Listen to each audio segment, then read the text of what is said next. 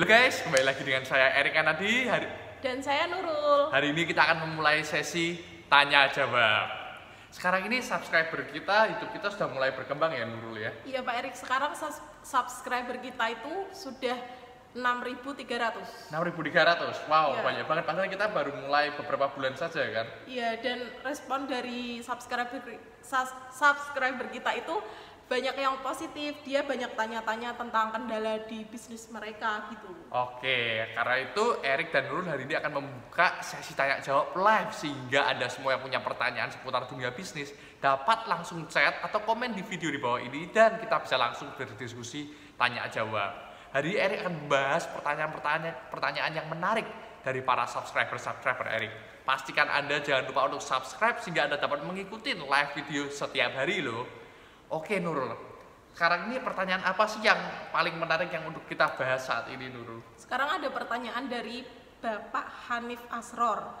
Dia tanya, bagaimana sih Pak Erik cara membaca prediksi saham? Bapak Hafni Asror. Hanif Asror. Bagaimana cara memba- memprediksi harga saham? Iya. Menurut Anda bagaimana cara memprediksi harga saham?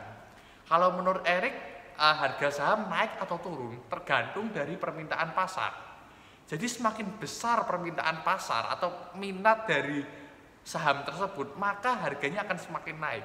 Tetapi semakin peminatnya sedikit, maka harganya akan semakin turun. Contohnya, ini ada bolpen ini kebetulan. Ini ada bolpen satu. Kalau bolpen ini diminatin oleh 10 orang, mungkin harganya sekitar 5.000 nur satu piecesnya. Tetapi bayangkan, jika bolpen ini diminatin oleh satu juta orang, menurut Nurul harganya akan naik atau turun? Harganya pasti akan naik kan? Jadi semakin banyak orang yang berminat untuk membeli bolpen ini, maka harganya akan semakin Naik. naik. Tetapi semakin di- sedikit orang yang berminat untuk membeli bolpen ini, harganya sahamnya akan semakin Turun. turun. Begitu juga dengan harga saham. Kita harus bisa membaca ke depan ini apakah peminatnya akan semakin besar atau peminatnya akan semakin turun. Karena itu kita perlu untuk memprediksi harga saham ke depan, coba kita analisa dahulu. Apakah peminatnya dalam 5 tahun, 10 tahun ke depan akan naik atau peminatnya akan turun. Contohnya Warren Buffett. Dulu dia adalah eh, orang yang suka bermain dalam bidang saham. Orang ini juga memprediksi bahwa harga Coca-Cola, peminat Coca-Cola ke depan akan terus meningkat.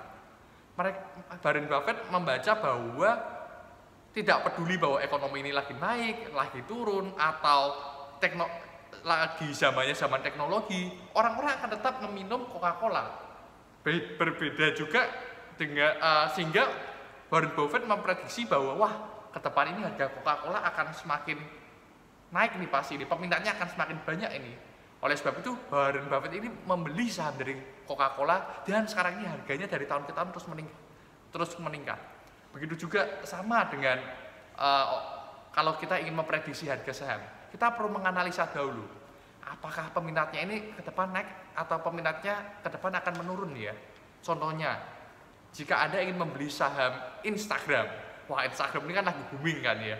Instagram di mana-mana Instagram semua. Kita akan memprediksi dulu apakah peminat atau pengguna Instagram selama 10 tahun ke depan ini akan terus naik atau peminatnya mungkin sudah mulai berturun. Jika peminatnya ke depan akan terus naik, maka kemungkinan besar harga sahamnya juga akan terus naik. Tetapi jika Anda membaca bahwa sepertinya kok 10 tahun lagi orang sudah nggak pakai Instagram ya.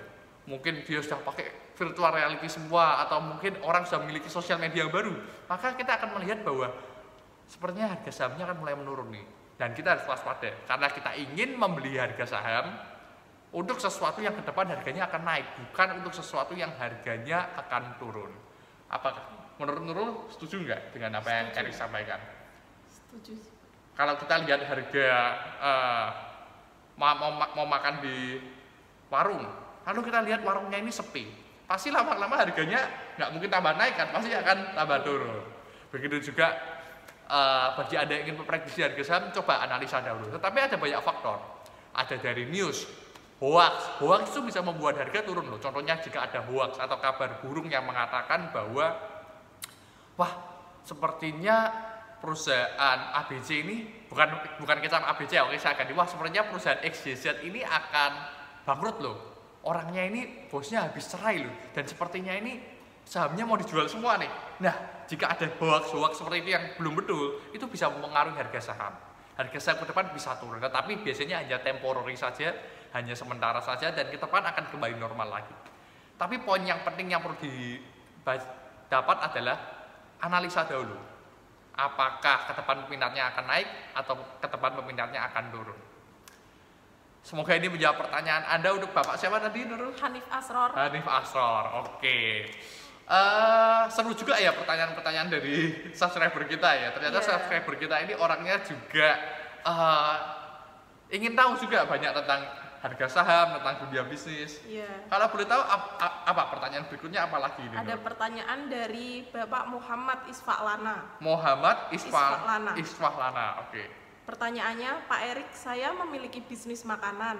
Saya okay. sudah melakukan semua apa yang saya tahu dalam dunia bisnis. Tetapi okay. bisnis saya tidak berkembang. Bagaimana supaya bisnis saya berkembang? Oke, okay. untuk Pak Muhammad, saya merasa bisnis makanan Anda nggak berkembang ini perlu dicari tahu dahulu apakah penyebabnya. Apakah mungkin karena makanannya nggak enak? Tetapi menurut Erik kalau makanannya nggak enak itu kemungkinannya kecil. Karena jika Pak Muhammad sudah memiliki rasa percaya diri yang tinggi untuk membuka bisnis makanan, pasti paling tidak memiliki kemampuan memasak yang cukup bagus.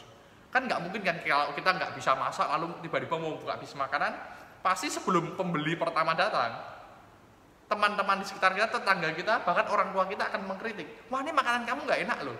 Makanan kamu ini bukan makanan yang bagus loh, garamnya kurang. Wah ini cabenya kebanyakan. Pasti akan dikritik dulu oleh tetangga-tetangga kita, oleh saudara-saudara kita. Betul nggak Nurul? Betul. Oleh sebab itu, paling tidak jika Pak Muhammad ini sudah memulai bisnis makanan, paling tidak Pak Muhammad ini saya rasa bukan di rasa makanan yang kurang. Saya rasa bukan di rasa makanan yang kurang tetapi perlu dianalisa dulu apakah penyebabnya. Apakah karena harganya terlalu tinggi? Ataukah karena e, lokasinya tidak sesuai? Atau karena mungkin karena kalau lokasi nggak sesuai contohnya kita membuka restoran tetapi kita bukanya persis di sebelah kuburan yang tempatnya jauh sekali nggak ada orang sana kan nggak mungkin kan Nurul? Apalagi kalau jualnya minuman bir kalau kita buka minuman bir di sebelah kuburan kan nggak mungkin. Masa orang habis ngelayat di kuburan habis mau minum bir kan nggak cocok kan Nurul kan. Iya. Jadi lokasi juga penting. Tapi salah satu penyebab atau kebanyakan orang mengapa kok bisnis makanan mereka tidak berkembang atau bisnis mereka tidak berkembang karena tidak ada atau kurangnya orang yang tahu. Mungkin sedikit sekali orang yang tahu bahwa Pak Muhammad ini memiliki bisnis usaha makanan oleh sebab itu salah satu alternatif yang bisa Erik berikan yang mungkin bisa bermanfaat untuk Pak Muhammad adalah dengan melakukan promosi. Coba dorong dari sisi promosinya. Cari tahu dulu, kurang lebih dari usaha makanan Pak Muhammad ini apakah jenis makanan yang paling laris. Contohnya, jika yang paling laris ini adalah ikan goreng. Oke, coba mulai promosikan dari mulut ke mulut. Bisa promosi dari mulut ke mulut dulu ke orang-orang di sekitar Pak Muhammad mungkin Pak Muhammad bisa mem, e, menyebarkannya ke teman-teman Pak Muhammad, bisa menyebarkannya ke tetangga Pak Muhammad, tapi Pak Muhammad harus memperluas areanya. Pak Muhammad juga bisa untuk menyebarkan flyer atau selebaran-selebaran. Coba bagian selebaran-selebaran ke tetangga-tetangga, ayo datang yuk, dicoba yuk. Atau mungkin Pak Muhammad bisa mengasih testernya dulu itu nggak masalah. Bisa juga untuk promosi sekarang ini kan zaman sudah mulai online semua. Coba bikin sosial media coba bikin Instagram atau mungkin melalui WhatsApp saja deh. Melalui WhatsApp saja ke teman-teman Pak Muhammad mungkin bisa mau nge-WhatsApp wah hari ini ada promo nih promo ikan goreng promo ayam goreng harganya lagi diskon 10% undang teman-teman di sekitar Pak Muhammad. Coba dorong dari promosinya marketingnya. Dari sana jika pengunjung-pengunjungnya sudah datang Pak Muhammad bisa melakukan survei. Contohnya makanan apa yang paling anda suka kurang lebih dari restoran saya ini apa yang perlu diperbaiki nih ya atau menurut anda kenapa kok makanan saya ini uh, kurang laku kenapa ya? Anda bisa melakukan survei langsung dengan customer-customer Pak Muhammad sehingga Pak Muhammad bisa mendapatkan direct respon atau respon langsung. Karena ada banyak sekali faktor. Ada banyak sekali faktor, tetapi jika tidak ada pengunjung sama sekali atau jika pengunjungnya sedikit sekali, coba dorong dari sisi promosinya, dorong dari sisi marketingnya. Karena jika marketingnya didorong, paling tidak didorong marketing didorong dengan kualitas kembali lagi kalau kalau eh, makanannya didorong dengan promosi yang menarik pasti harganya juga pasti eh, banyak orang yang akan datang. Oke? Karena memang betul nggak sekali kan Nurul dalam bisnis kita pun jika kita eh, memiliki suatu bisnis makanan yang enak tetapi kita menyimpannya di dalam tempat tersembunyi jika nggak ada orang yang tahu sama sekalian pasti orang nggak bisa mau ingin mencoba kan tetapi jika diletakkan di suatu tempat yang ramai didorong diberitahukan banyak orang pasti banyak orang-orang akan datang mencoba eh, produk kita Iya benar Pak Erik. Dan dan yang pertanyaan yang ketiga itu dari Ibu Windy Andriani. Itu pertanyaannya, Pak Erik apa benar bisnis online itu dijamin sukses? Gitu. Wah, apakah benar bisnis online dijamin sukses? Kalau kita lihat realitanya, banyak bisnis online yang tidak sukses, banyak bisnis online yang juga gagal, banyak bisnis online yang juga tidak berhasil. Tetapi itu bukan menjadi jaminan, karena sekarang ini banyak sekali bisnis online yang berhasil juga. Apa penyebab bisnis online itu tidak berhasil? Apa penyebab bisnis online itu tidak sukses? Memang kalau kita bisnis online tetapi tidak berhasil itu resikonya tidak terlalu besar. Berbeda jika kita membuka usaha makanan atau kita membuka eh, restoran di mall.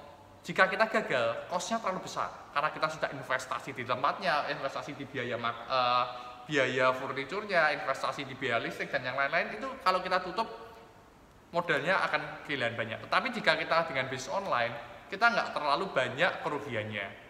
Lalu apa sih yang menyebabkan bisnis online ini sering kali orang gagal? Dari pengamatan Erik, penyebab bisnis online gagal karena adalah kurangnya traffic atau pengunjung website, pengunjung yang masuk ke website Anda atau sosial media Anda. Jadi jika kita ingin memiliki bisnis online yang berhasil, yang pertama adalah pastikan Anda bisa mendorong traffic ke website Anda. Pastikan bahwa banyak orang yang akan masuk ke Instagram Anda. Jika Anda berjualan melalui Instagram, tetapi tidak punya follower sama sekali kan agak susah Nurul ya. Iya, Bayangin jika kita jual, jika kita jual emas satu kilo, harganya satu rupiah, kita jual di Instagram, tetapi kita nggak punya follower sama sekali, percuma nggak akan ada yang beli kan Nurul. Iya. Tetapi jika kita memiliki sesuatu yang bagus, sesuatu yang baik, didorong dengan memiliki banyak follower, didorong dengan banyaknya traffic, pasti akan eh, produk kita akan laris. Oleh sebab itu, salah satu yang perlu kita perhatikan adalah jumlah traffic yang masuk ke website kita. Eh, menurut Nurul sendiri, kalau Nurul lihat, Nurul pasti akan tertarik untuk beli di Instagram yang followernya banyak, betul nggak Nurul? Iya benar Pak Erik. Jadi kita kalau apa mau beli suatu barang di Instagram itu pastikan kalau followersnya itu banyak. Oke. Terus komen-komennya juga banyak juga sih. Soalnya Nurul pernah ketipu gitu. Oh, kok bisa Nurul? Iya karena kan apa komennya pun ya nggak ada gitu. Cuma Nurul percaya aja. Terus waktu Nurul dia transfer gitu terus Nurul barangnya nggak dikirim terus nomornya malah diblokir. Ternyata banyak juga Iya. orang yang penipuan ya. Iya gitu. Jadi pastikan kalau eh, kita kalau mau beli di Instagram itu eh, lihat yang orang ngetek ke Instagram yang pembelinya itu dulu Oke, gitu sih. kita bisa analisa juga jadi dari testimoni-testimoninya, dari respon-respon orang sebelumnya. Tetapi bagi Anda yang ingin memulai bisnis online, pastikan Anda juga untuk menjaga reputasi Anda, kepercayaan Anda, sehingga orang ketika ingin membeli dengan Anda, orang akan semangat, orang akan eh, apa itu percaya. Karena untuk bisnis online ini kan kita nggak bertemu langsung muka dengan muka. Beda dengan bisnis yang offline. Bisnis online ini kan hanya berdasarkan apa? Hanya berdasarkan trust saja. Hanya berdasarkan kepercayaan saja. Oke, kita kalau misal beli di Tokopedia, di Bukalapak, mungkin uangnya aman. Tetapi apakah barangnya ini kan juga masih apa ya? Orang Indonesia itu butuh yang namanya silaturahmi biasanya. Kalau mereka belum bertemu dahulu, agak susah untuk melakukan penjualan. Tetapi jika kita bisa membangun trust, baik melalui WhatsApp atau kita hubungi melalui telepon atau baik dari Instagram kita, sosial media kita, maka dengan adanya kepercayaan ini bisnis online kita bisa berjalan lebih baik. Jadi untuk menutup konklusi bisnis online yang sukses, satu pastikan bahwa Anda memiliki produk yang bagus, yang ada permintaan pasarnya. Kedua pastikan ada ada pengunjung atau traffic yang masuk ke website Anda, ke sosial media Anda. Anda bisa melakukannya melalui iklan berbayar, secara organik, atau paid promote, ada banyak strategi-strateginya. Dan yang ketiga, pastikan Anda bisa membangun suatu hubungan, suatu trust yang baik dengan pengunjung-pengunjung Anda. Jika Anda bisa membangun kepercayaan, maka orang itu akan uh, merasa nyaman dan berani untuk melakukan pembelian walaupun tidak bertemu langsung muka dengan muka. Uh, Oke okay guys, begitu saja uh, live Q&A hari ini bersama Erik dan bersama juga dengan bagi anda semua ya jangan lupa ayo untuk bisa anda bisa subscribe, anda bisa komen di video ini dan kita bisa berdiskusi lebih banyak lagi. Masih ada pertanyaan-pertanyaan yang banyak lagi dari para customer, tapi akan kita jawab di sesi-sesi berikutnya. Sampai jumpa dan salam sukses.